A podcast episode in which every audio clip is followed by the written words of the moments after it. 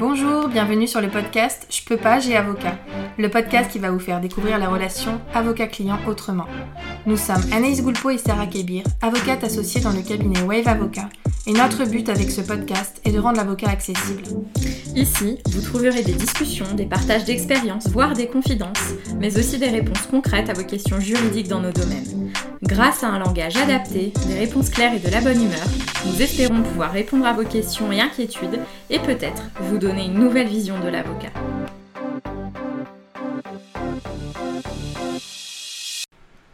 Aujourd'hui, Sarah est en discussion avec notre consoeur Anne Barlatier, qui est avocate au barreau de Lyon.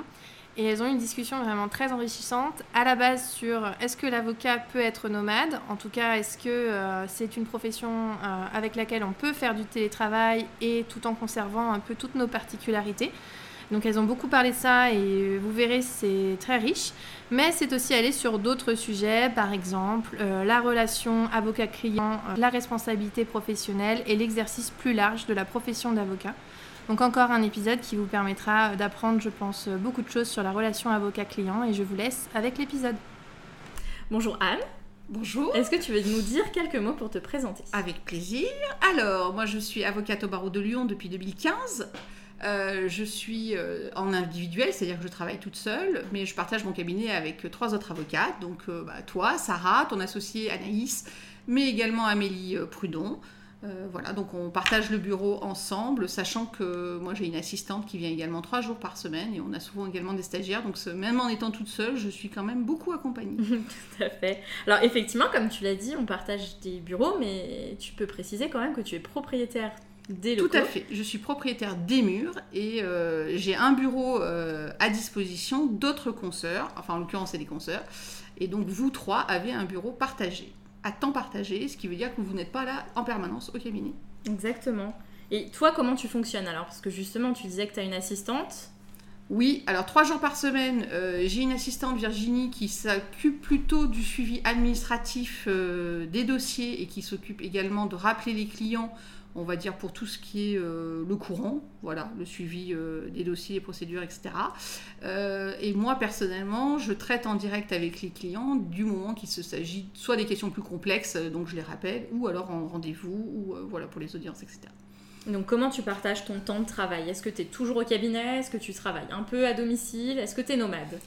Alors, je ne suis pas, pas très nomade. Déjà, ce n'est pas de ma génération, j'allais dire, parce que je suis née en soixante-treize et que j'appartiens plutôt à, à une génération, on va dire, où le travail était plus euh, au, bu, au bureau, dans, en cabinet. Alors déjà, moi, je n'ai pas connu la réforme où le, le, comment dire, le, il était possible de faire de la publicité pour les avocats, ce qui a l'air d'un détail, mais en fait, j'ai été élevée dans une... dans une optique, d'une culture où l'avocat ne faisait pas de publicité, où il ne faisait pas de démarchage, où il n'était même pas permis de, de se déplacer chez le client. Donc moi, j'ai vraiment évolué parce que j'ai commencé à travailler avec ma mère, Marie-Thérèse Barlatier, en quatre-vingt-quatorze. Donc même en étant un avocat depuis deux mille quinze, j'ai quand même été, euh, et, enfin, été éduquée dans cette culture-là, où effectivement, l'avocat était rattaché à un cabinet et c'est le client qui se déplace au cabinet.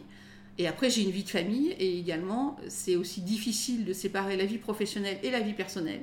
Et moi, je trouve que c'est plus facile de se concentrer en étant au cabinet avec mes dossiers et avec mes outils de travail plutôt qu'à la maison où je suis du coup plus tentée par euh, bah, des choses extérieures qui vont me perturber dans mon travail. Donc pour toi, c'est un choix finalement ? Ah oui, tout à fait. Oui. C'est un choix parce que euh, bah, chez moi, parce que je tiens absolument à préserver ma vie personnelle et ma vie euh, privée.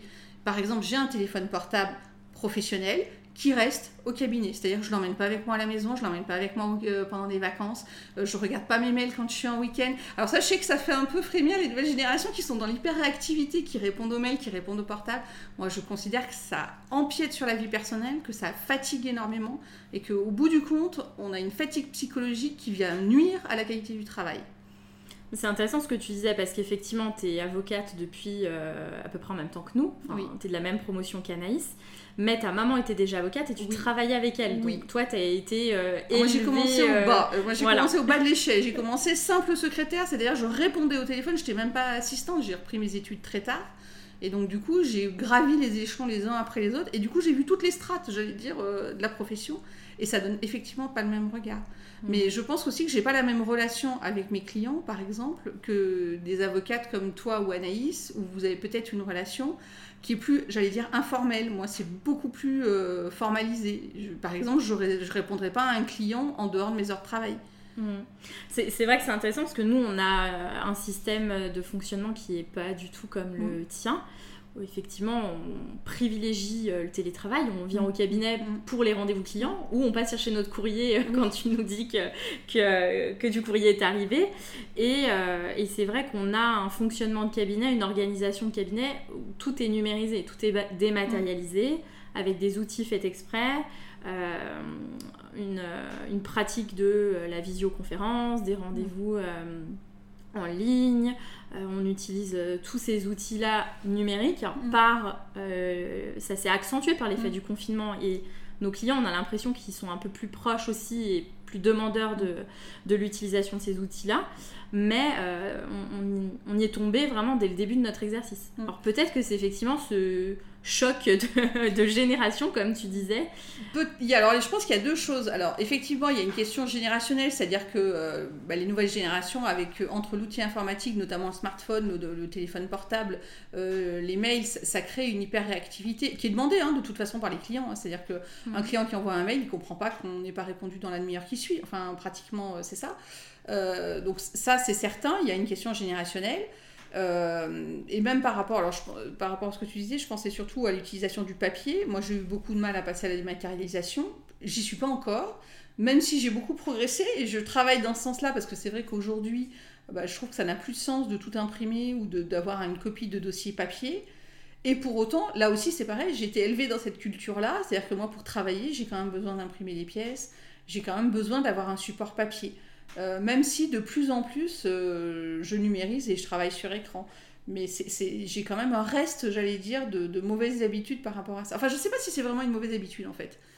Non, mais c'est une bonne habitude pour ce qui est du stockage, parce que effectivement, on imprime moins, on consomme moins, on ça prend moins de place, c'est beaucoup plus pratique, tout ce qu'on veut.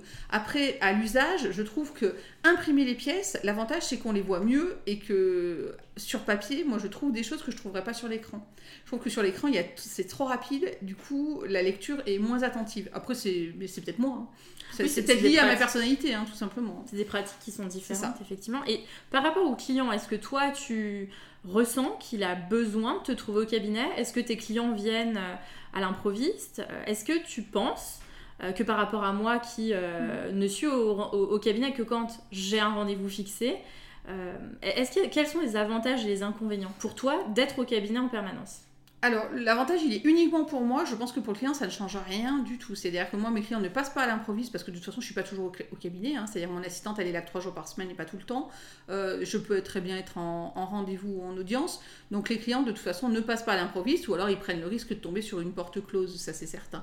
Après, l'avantage d'avoir un cabinet, c'est qu'effectivement, ils peuvent passer à l'improviste, déposer des documents, mais ça reste quand même, euh, j'allais dire, très anecdotique euh, par rapport à la réalité du travail. Donc en fait, je pense que ça ne change rien, c'est vraiment par rapport à mon confort personnel. Moi, c'est une question de concentration en fait. C'est-à-dire que quand je suis au travail, je suis dans le temps du travail, je suis dans mon lieu de travail et donc j'arrive à mieux me concentrer, à mieux travailler. Mais après ça, ça dépend un peu de chacun euh, et c'est vraiment l'avocat par rapport à son rythme de travail et à sa façon de travailler. Euh, si chez soi, on peut avoir un bureau aménagé où on a suffisamment de concentration euh, voilà, et qu'on est à la rigueur plus à l'aise chez soi qu'au cabinet pour travailler... Moi, je vois pas où, je vois pas où est la différence. Moi, la seule chose, c'est que j'ai besoin de ce temps-là. Et puis surtout, j'ai besoin, quand je suis chez moi, de ne pas être au travail. C'est plutôt le contraire, en fait. C'est-à-dire que je, c'est plus pour protéger ma sphère personnelle que je ne travaille pas à la maison que le contraire. Donc, par rapport à ça, effectivement, on peut considérer qu'il n'y a ni avantage ni inconvénient euh, non. pour les clients. Euh, et d'autant plus que, comme tu le disais, on n'est pas toujours au cabinet. Même si, on, même si on décide de ne pas mmh. être nomade, on est très souvent... pris par les audiences, mmh. euh, des rendez-vous extérieurs. Donc, de toute façon, quoi qu'il en soit, on ne peut pas mmh. assurer une permanence. Dans tous les cas, je pense que ce que demandent les gens, c'est même pas tant de la réactivité, mais de la réponse. Mmh. Y a peu importe. Enfin, moi, je, je m'attache à, ré... à répondre dans un temps assez court. Après, je pense que n'importe qui est capable de comprendre qu'on n'a pas eu le temps de rappeler. Enfin, je veux dire, c'est pas... Euh... Enfin, le client qui est mécontent parce qu'on l'a pas rappelé dans la demi-heure, précis... enfin, dans la demi-heure qui suit, c'est que c'est un mauvais client, il faut, il faut pas travailler avec lui. pendant le, pendant le confinement, euh, on a, t'as pas eu le choix, là, pour le coup, t'as oui. dû rester confinée. C'est ça. T'as dû travailler... Oui. Euh, à la maison. À la maison, mmh. avec ton mari en télétravail, tes enfants aussi. Euh, mmh. et, et là, ça a été peut-être un petit peu plus compliqué. Et quand j'étais forcée, effectivement, en télétravail, en mars, euh, avril, quand on était tous en télétravail et que je me suis mis en télétravail, je me suis dit, ça va être plus pratique, parce qu'effectivement, ça m'évitait de me déplacer avec mes dossiers, et cetera. Et bien moi, j'avais un problème de confidentialité, c'est-à-dire que même enfermée mmh. dans ma cuisine... Et eh ben, j'ai quand même mes enfants ou mon mari qui sont de l'autre côté de la porte, et ce que je raconte, ben, malheureusement j'ai une voix qui porte, hein, c'est comme ça, mais enfin ce que je veux dire, ce que je raconte à mon client, ça ne les concerne pas, ça ne les regarde pas, et moi ça me gêne de savoir que ça peut être entendu. Donc dans notre métier, il y a aussi une part de confidentialité. Mm-hmm. euh, quand c'est un confrère qui l'entend, ça ne me dérange pas, parce que le confrère il est soumis à la même règle de confidentialité que moi, donc il n'y a pas de difficulté.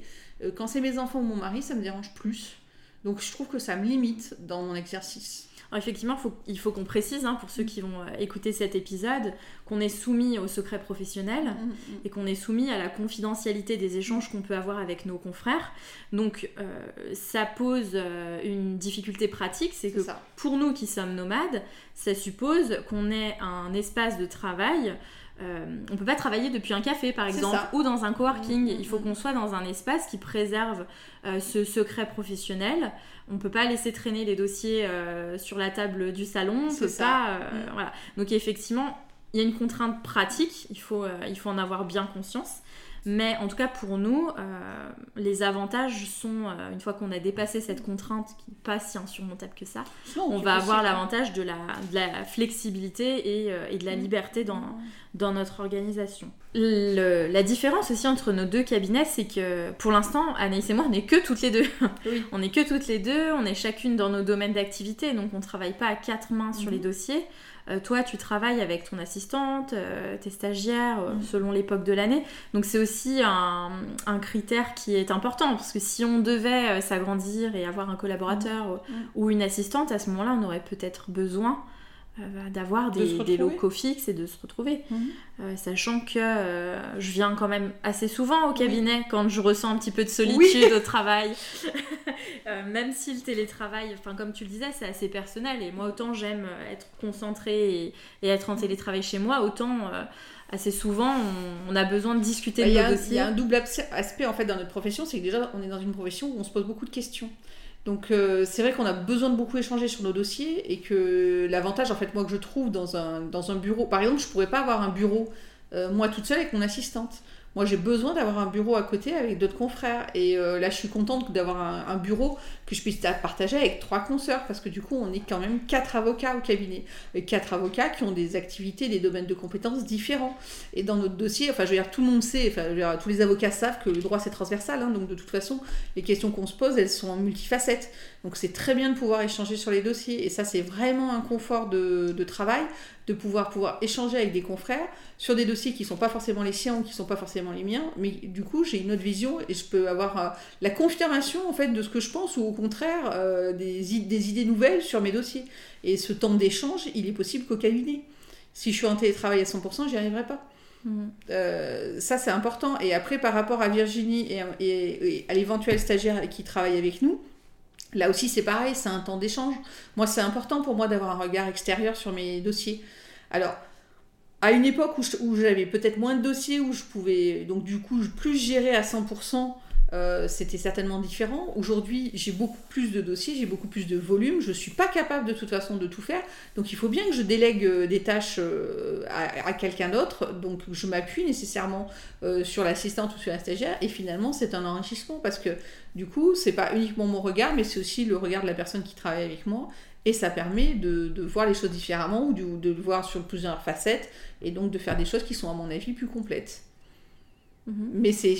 Alors, pour, pour donner le retour de, mon assi, de, mon, de ma stagiaire, pendant qu'elle était en confinement, où donc elle était elle, à cent pour cent en télétravail, où j'envoyais des dossiers, et cetera, et ben, elle a trouvé ça très frustrant, finalement. Parce que le temps d'échange qu'on peut avoir sur un dossier, ou du coup... Je veux dire, c'est pas pareil de recevoir un dossier par mail, et donc de le traiter uniquement en matière de façon dématérialisée, et de recevoir euh, et, et d'avoir un échange concret, de, ou de rencontrer le, le client en rendez-vous, ou de, de, d'échanger sur le dossier. Alors que ta stagiaire en question, elle est assez jeune, donc c'est pas oui. le, le elle, elle est stagiaire c'est pas le choc générationnel qui explique ouais, la situation. Ouais. Malgré tout, il y a une grande différence entre envoyer un dossier par mail avec toutes les pièces et, et, euh, et demander à quelqu'un d'analyser, j'allais dire froidement, une situation. Et euh, ma stagiaire, je reçois dans mon bureau, à qui j'explique euh, quelle est la situation du client et euh, ce qui s'est passé, et ce qu'il veut et ce, qui, ce qu'il souhaite. Et, et ça, ça, on, ça ne traversera pas les pièces qu'on peut transmettre. Et l'échange humain, donc, il est euh, indispensable dans notre matière. Après, euh, c'est aussi parce que je fais du droit de la famille que dans, dans le droit de la famille, il y a beaucoup de, d'aspects humains et, d'aspects, et d'affects. Euh, beaucoup plus qu'en contentieux, j'allais dire, euh, de base, ou contentieux commercial, ou bancaire, ou ce, que, ou ce qu'on... On avait une discussion, enfin, tu, tu me disais que toi, t'avais besoin de voir ton client mmh. parce qu'il y avait plus de sincérité. Les clients mentent, malgré eux, hein, parfois. Ce que je veux dire, c'est, c'est, pas forcément, euh, c'est pas forcément qu'ils sont manipulateurs ou qu'ils veulent, et cetera. C'est que chacun a sa vision des choses et que euh, parfois, ils vont euh, masquer certains aspects de la réalité où il y a des choses que, euh, consciemment et inconsciemment, ils vont éluder, déformer, et cetera. Et moi, effectivement, si on m'envoie un dossier qui est avec des pièces... Eh ben, ça m'est arrivé déjà dans le passé de recevoir des conclusions adverses ou de recevoir des pièces adverses qui vont complètement à l'inverse de ce que j'avais euh, imaginé dans le dossier. Et ça, si la personne, je la rencontre, j'allais dire, euh, en face à face, j'arrive à, à, à sentir où est la faille, où, euh, où, où l'histoire, euh, comment dire, prend le pas sur la réalité, ce qui est déformé, et cetera. Ça, c'est une question, c'est pareil, hein, c'est une question de ressenti. Euh, donc j'arrive à voir là où ça coince entre guillemets, alors que si j'ai un échange qui est, qui est, qui est strictement froid et dématérialisé avec la personne, ça je l'aurai pas. Si je me base uniquement sur les pièces, c'est quelque chose que je ne saurais pas et du coup que j'anticiperai pas. Mmh. Et donc là on peut avoir des mauvaises surprises. Exactement. Parfois. D'où l'intérêt pour toi de voir vraiment la personne et de... C'est ça. Mmh. Mais là aussi, c'est parce que je suis du droit de la famille, qu'en droit de la famille, eh ben, il y a tout ce qu'on dit, il y a tout ce qu'on fait, il y a tout ce qu'on sait, il y a tout ce qu'on... Voilà, il y a beaucoup, beaucoup, beaucoup d'aléas. Et il y a aussi ce que le client ne nous dit pas en pensant que ça n'a pas d'intérêt aussi. Pour le dossier, alors c'est, que c'est... ça alors peut que être ça capital. Mmh. Alors que ça en a. Bah parce que de toute façon, eux, ils n'ont pas une vision euh, de juriste, hein, c'est-à-dire qu'eux, ils ont une vision euh, qui est euh, uniquement du, du coup sur l'affect, uniquement sur ce qui s'est passé, sur ce qu'ils ont ressenti. Et parfois, ça n'a rien à voir avec le droit. Mmh. Et est-ce que pendant le confinement, tu as ouvert des dossiers ou est-ce que le fait de ne pas pouvoir recevoir les personnes euh, a été un frein pour... Euh, Alors, ça n'a pas été un frein parce que, euh, bien heureusement, euh, j'ai un cabinet, j'allais dire, euh, qui, est, qui tourne depuis longtemps. Donc, effectivement, je reçois de toute façon des appels et des nouveaux dossiers, euh, j'allais dire comme ça. Mais par contre, le, les, il est important pour moi de pouvoir rencontrer les gens. Donc, tous les dossiers que j'ai ouverts pendant le confinement où je n'ai pas pu rencontrer les gens... Dans tous les cas, euh, j'ai, j'ai pris rendez-vous avec eux euh, à la levée du confinement. Et là encore actuellement, les dossiers que j'ouvre actuellement alors qu'on est en confinement, ou si je ne peux pas rencontrer les gens, je les, je les rencontrerai au mois de janvier. Moi, j'ai besoin de pouvoir rencontrer les gens physiquement euh, à un moment donné, à un instant T. Mmh. Mais là, je parle du client, quoi, vraiment. Et il faut que, j'ai cette, que cette rencontre se passe. Mmh. Alors que c'est vrai que pour nous... Euh, on... on n'a pas nécessairement besoin de les voir physiquement, en tout cas pas euh, immédiatement dès l'ouverture du dossier. On va s'assurer bien entendu de leur identité, parce que ça c'est oui, quand ça, même c'est le B A B A. On va s'assurer de, de, qui, sont, euh, de mm. qui sont les personnes qu'on peut avoir en face de nous. Euh, mais le fait de rencontrer une personne en, en visio euh, n'est pas pour nous... Euh, on ne ressent pas un manque de sincérité dans notre échange ou un manque de, confi- de, de confiance dans notre échange. Mmh, mmh. Au contraire, parfois, moi en tout cas, mon ressenti, c'est que les dossiers que j'ai pu ouvrir pendant le confinement, euh, je n'ai pas l'impression d'avoir des liens de moins bonne qualité qu'avec les personnes oui. que j'ai rencontrées, parfois même plusieurs fois, parce qu'il y a des personnes qui veulent nous voir. Il y a des personnes qui veulent nous voir souvent, oui. qui n'acceptent pas euh, de recevoir un projet euh, oui. d'écriture euh, et de nous faire un retour par mail. Oui. Même si c'est pour nous dire « je suis d'accord » ou « je veux juste oui, que oui. vous changiez une virgule ». Il y a des personnes qui ont besoin de, de ce contact physique ouais, et de cet ouais. échange. Ouais. Alors après, ouais, j'ai pensé aussi, il euh, y a des clients effectivement euh, avec qui j'ai bien sympathisé au téléphone ou par mail, euh, et cetera. Et moi, c'est vrai que c'est moi qui ai besoin de les voir, moi j'ai besoin de les rencontrer, j'ai besoin de créer effectivement euh, ce lien euh, avocat-client, quoi. Euh, pour moi, c'est nécessaire. Même si c'est pas absolument nécessaire, et je pense qu'effectivement dans beaucoup de dossiers on peut s'en passer et c'est pas indispensable, mais je trouve que ça, ça c'est une valeur ajoutée. Je trouve que dans la, dans la relation client-avocat, le, le, la rencontre physique, euh, ça permet de créer du lien et donc de, d'instaurer un lien de confiance avec la personne Et donc, de, de, de, j'allais dire de fidéliser, c'est pas vraiment fidéliser, parce que c'est pas, la question c'est pas de fidéliser la clientèle, mais c'est de concrétiser finalement un accord, de savoir si je suis bien sur la même longueur d'onde avec mon client. C'est ce qui me permet en fait euh, d'avancer en, dans le même sens, d'être sûr d'avancer dans le même sens en tout cas. Parce que c'est vrai que ça, c'est intéressant ce que tu dis, le, la relation de confiance, elle ne mmh. se fait pas, elle ne doit pas se faire en tout cas que du client vers l'avocat. L'avocat doit aussi faire confiance être à son, euh, c'est ça, dans une relation de confiance, mmh, euh, mmh. Euh, sentir que, euh, bah, qu'il peut travailler en confiance, que son travail n'est pas dénigré, et, que, euh, et, que, et qu'il sert véritablement. Et puis même pour des choses très simples, hein, moi là, j'ai une cliente là, qui m'a contactée pour un consentement mutuel, il n'y a pas d'enfant, il n'y a pas de bien, c'est vraiment...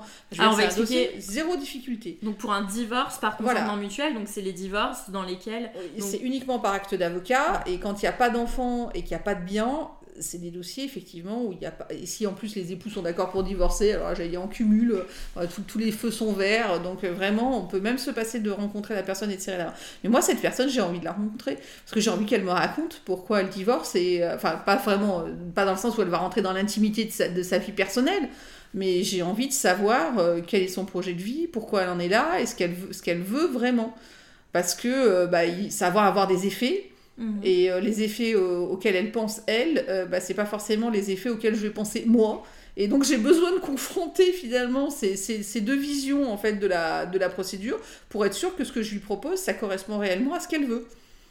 Et est-ce que c'est une personne qui est âgée ? Ah non, non, c'est une personne qui a une trentaine d'années, je pense, hein, trente à trente-cinq ans, je dirais comme ça. Donc non, non, c'est vraiment pas une personne âgée. Et euh, je pense qu'elle, elle n'en a pas, fran- elle n'en éprouve pas franchement le besoin. Mais c'est moi, en tant, en tant qu'avocat, qui en ai besoin, parce que je pense qu'elle n'anticipe pas le nombre de questions que soulève un divorce et le nombre de conséquences que cela entraîne. Et, donc, et c'est ça que je veux valider avec elle.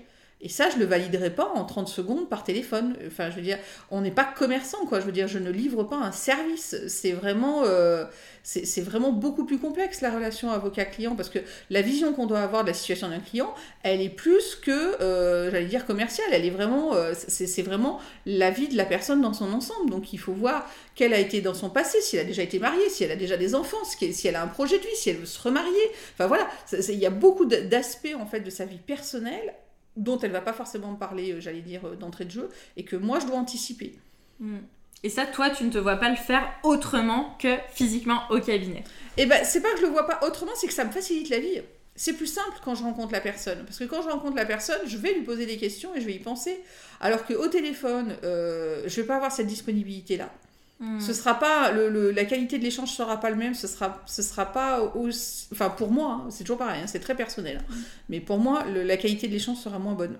Alors tu vois, nous par rapport à ça on a euh, parce qu'effectivement là nos mmh. téléphones sont en silencieux, quand on va les mmh. remettre euh, en, en mode actif on va avoir mmh. des messages, on va avoir des des S M S. Euh, est-ce que la solution, en tout cas nous c'est ce qu'on a mis en pratique en place au cabinet, c'est que les clients qui veulent euh, nous avoir au téléphone pour nous poser des questions, même si c'est une question comme ça, euh, nous, on a besoin d'être concentrés sur le dossier. Donc, on les invite à euh, bloquer un créneau en donc, ligne. Donc, à faire des, faire des rendez-vous téléphoniques. Donc, euh, à, à prévoir un rendez-vous téléphonique. Et donc, on les oriente vers notre site internet. Ils bloquent une plage de quinze minutes pendant laquelle eux sont disponibles mmh. euh, et pas euh, sur un trajet dans la voiture ou en sortant des courses parce qu'ils ont une illumination, ils ont une question. Donc ils ont temps aussi de préparer vraiment, euh, de faire le point avec eux-mêmes et de préparer leurs questions. Et nous, on sait, c'est bloqué dans notre agenda, qu'à ce moment-là, on va être complètement disponible pour eux. Et ça évite, euh, ça évite de se dire, bah là, voilà, je suis pas concentrée ou je vais pas y penser. Bah en fait, moi, je pense que le mot-clé, c'est, c'est la flexibilité. C'est-à-dire que tout dépend de la situation. Ah mais tout à fait, voilà. Oui, c'est urgence ou pas. Euh, déjà, et puis en plus, moi, sur un premier rendez-vous avec un client, effectivement, je vais faire le panorama et je vais essayer de valider à peu près tous les angles morts, et cetera. Et puis après, euh, s'il a une question, franchement, je vais pas lui demander de bloquer un rendez-vous téléphonique. Hein. Il m'appelle, il pose sa question, je, la, je le rappelle, éventuellement. Enfin voilà, après, ça peut Se, se gérer comme ça, euh, mais je pense qu'il faut savoir s'adapter du coup mmh. pour le coup aux besoins du client. C'est-à-dire qu'il y a une différence entre un client qui a une question, euh, j'allais dire, basique, euh, juste parce qu'il a oublié de poser une question, mmh. et, un client qui, un, et un client qui veut faire le point sur son dossier, où là du coup ça va demander plus de temps, plus de concentration. Donc euh, mmh. oui, nous c'est je, je, pré- je ne prévoirai pas systématiquement un rendez-vous téléphonique pour une question simple. Non, effectivement. Alors, c'est, c'est... oui, j'ai... j'aurais dû préciser. Nous, on les réoriente. Par exemple, typiquement, j'ai envoyé un projet d'acte Euh, la cliente m'a, mmh. m'appelle pour me dire je voudrais, euh, j'ai des questions à vous poser par rapport à ça. Là, c'est ça nécessite simple, que je me pose, évidemment. que je reprenne mon projet et que je sois et pour le coup, avec elle. Un rendez-vous physique, c'est pas forcément nécessaire parce que la personne, tu l'as déjà rencontrée, vous avez déjà avancé sur le dossier, donc c'est pas nécessairement mmh. euh, indispensable de la rencontrer physiquement parce que le lien de confiance, il est déjà créé. Exactement. Mais moi, en fait, c'est vraiment au niveau du lien de confiance et de la relation qu'on va créer avec le client. Mmh. Parce qu'une fois que ce lien de confiance il est établi, finalement, peu importe qu'on échange par mail, par téléphone ou par pigeon voyageur, tout dépend. Enfin voilà, ce qu'il faut, c'est que ça convienne au client. Moi, dans tous les cas, je m'adapterai, puisque la question, enfin, je veux dire, je pense qu'aujourd'hui, la grande qualité de l'avocat, c'est l'adaptabilité. Ce qu'il faut, c'est savoir s'adapter à son client. C'est, euh, s'il n'a pas Internet, il faut lui écrire par, avec courrier. S'il a, voilà, s'il préfère du, du, de, la, de la visio ou s'il préfère se déplacer, il faut savoir s'adapter, se mettre... Enfin, je veux dire, le rôle de l'avocat, c'est de se mettre au, au niveau de son client pour qu'il puisse entendre la réponse qu'on va lui apporter. Parce que la réponse qu'on va lui apporter, c'est pas nécessairement celle qu'il veut entendre et celle qu'il aura et que le juge y donnera. Et je trouve que notre grande difficulté dans notre métier, c'est de faire accepter au client que ce qu'il veut... C'est pas nécessairement ce qu'il veut avoir et c'est pas nécessairement en plus ce qui est bien pour lui. Et notre rôle, c'est un rôle qui est vraiment un rôle de conseil avant toute chose. Mm. Avant même d'engager une procédure, c'est un rôle de conseil. Et ça, c'est très compliqué. Ça demande beaucoup de compétences et beaucoup de temps et beaucoup d'écoute. Exactement. Il y a mm. aussi cette euh, capacité oui. d'écoute qui est importante et qui est demandée par... Euh, c'est ça. Par... tous nos clients en réalité, hein. tous oui, ont besoin que... de se sentir considérés comme une individualité mmh, mmh, mmh. et avec des problématiques qui leur sont propres. Oui, et puis de la façon la plus étrange qui soit, les gens viennent avec une demande, mais en réalité la réponse qu'on va leur apporter, c'est pas nécessairement ce qu'ils demandent, et pourtant c'est ce qu'ils veulent, alors mmh. qu'ils ne le savent pas. C'est ça qui est rigolo, enfin, voilà, on est... et c'est pour ça que le rôle de l'avocat est primordial. Mais vraiment primordial, parce que je pense qu'effectivement les gens ne sont pas à même, parce qu'ils sont dans l'événement, parce qu'ils sont dans l'affect, ils n'ont pas le recul nécessaire, ils n'ont pas l'expérience nécessaire pour savoir quelle est la bonne option dans leur situation particulière. Peut-être deux petites questions pour finir. Oui. Nos questions signature. Qu'est-ce que tu préfères dans la relation que tu as avec tes clients? Si tu devais retenir qu'une chose, qu'est-ce qui te fait plaisir et qu'est-ce qui te fait venir au, au cabinet avec toute ta bonne humeur? C'est une, c'est une question hyper complexe en fait, parce que j'ai pas de, j'ai pas de réponse toute faite en réalité. Euh... Moi, je considère que mon, mon métier comme un métier d'utilité publique, c'est-à-dire que euh, ce que j'aime, moi, c'est, c'est arriver à trouver une solution, déjà. Donc, euh, je reçois des gens qui ont des difficultés et qui sont souvent dans une période de, de leur existence qui est, qui est compliquée et difficile à gérer. Et donc, si j'arrive à trouver une solution qui correspond, j'allais dire, à leur situation particulière, c'est, une, c'est pour moi une grande satisfaction. Et après, euh, j'allais dire d'une manière beaucoup plus générale et globale, moi c'est la, c'est la relation humaine, bien entendu, et c'est pour ça que je suis, euh, j'allais dire, un peu réfractaire à tout ce qui est visio, dématérialisation, et cetera. Moi j'ai besoin de rencontrer les gens, j'ai besoin de leur parler, j'ai besoin d'avoir un échange humain avec eux, euh, voilà. Et c'est ce qui fait que euh, mon activité m'intéresse et que je suis contente d'aller bosser le matin. C'est parce que je vais rencontrer plein de monde. Des gens complètement différents, qui ont des visions complètement différentes, qui font des choses totalement différentes, et c'est ce qui fait que notre métier est passionnant. Et dernière petite question, j'ai une baguette magique et je peux changer un élément mmh. qui, te, qui te plaît un peu moins de la relation que tu peux avoir avec tes clients. Qu'est-ce que ce serait ? Oh, euh, assez, j'allais dire, c'est un peu bête comme réponse, mais j'allais dire le, le côté administratif. C'est vrai qu'on a beaucoup, de plus en plus, hein, de réglementation, beaucoup de plus en plus de rapports administratifs avec les clients. Et ça, ça m'ennuie terriblement. Donc je m'en décharge très largement sur mon assistante à qui euh, je confie la lourde tâche d'envoyer les conventions d'honoraires, de, d'envoyer les courriers avec les informations, et cetera. Euh, voilà, moi si je pouvais avoir des choses, j'allais dire, plus informelles avec mes clients, bien entendu, euh, je serais la première euh, à m'en satisfaire, mais malheureusement c'est plus possible aujourd'hui, ne serait-ce que, j'allais dire, d'un, d'une... d'un point de vue euh, responsabilité professionnelle, c'est-à-dire qu'aujourd'hui on mène des dossiers, on les mène du mieux possible et avec toute notre bonne volonté. Dans un an, dans deux ans, dans trois ans, euh, la cour d'appel va dire que ce qu'on a fait, ça ne correspond pas du tout à ce qu'il fallait faire et notre assurance va venir nous demander des comptes. Et il va falloir justifier de savoir ce qu'on a fait, pourquoi on l'a fait, et cetera. Donc il y a une traçabilité dans notre travail qui est de plus en plus importante, qui prend de plus en plus de temps, et bien sûr ça, ça alourdit notre tâche euh, quotidienne. Mais j'allais dire, c'est, le, c'est, c'est très étrange d'ailleurs, parce que c'est, c'est en parallèle de la dématérialisation. Plus on dématérialise, plus il faut de la traçabilité. C'est assez étrange, hein, mais le, le, le fait qu'on s'allège progressivement de la, de la, du papier, et euh, voilà, on, on dit qu'on simplifie les choses, et cetera. Et parallèlement, on a un mouvement comme ça, de, d'administratif de plus en plus lourd, mmh. de... Et finalement, on, on complexifie les choses de plus en plus. On ne peut plus aujourd'hui travailler, euh, j'allais dire, euh, les yeux fermés, quoi. C'est impossible aujourd'hui.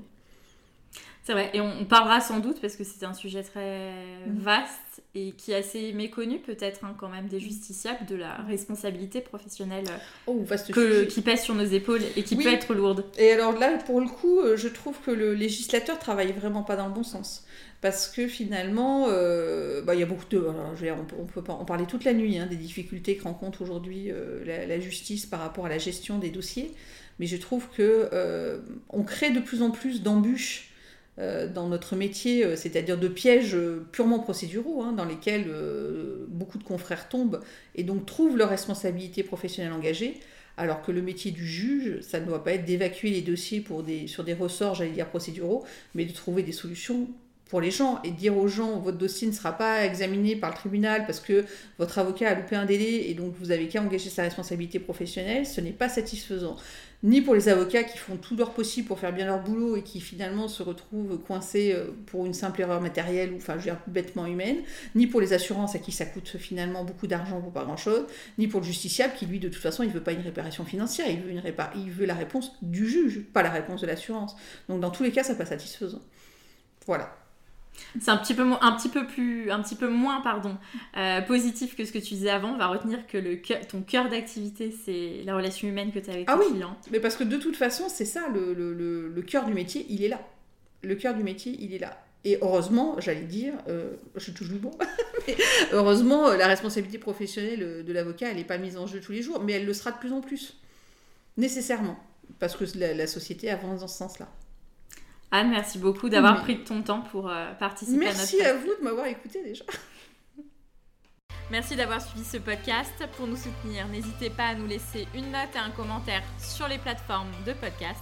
Vous pouvez également nous retrouver sur les réseaux sociaux, Facebook, Instagram, LinkedIn et YouTube. N'hésitez pas également à nous laisser vos commentaires et avis. Nous vous laissons tous les liens sur les notes du podcast. À bientôt.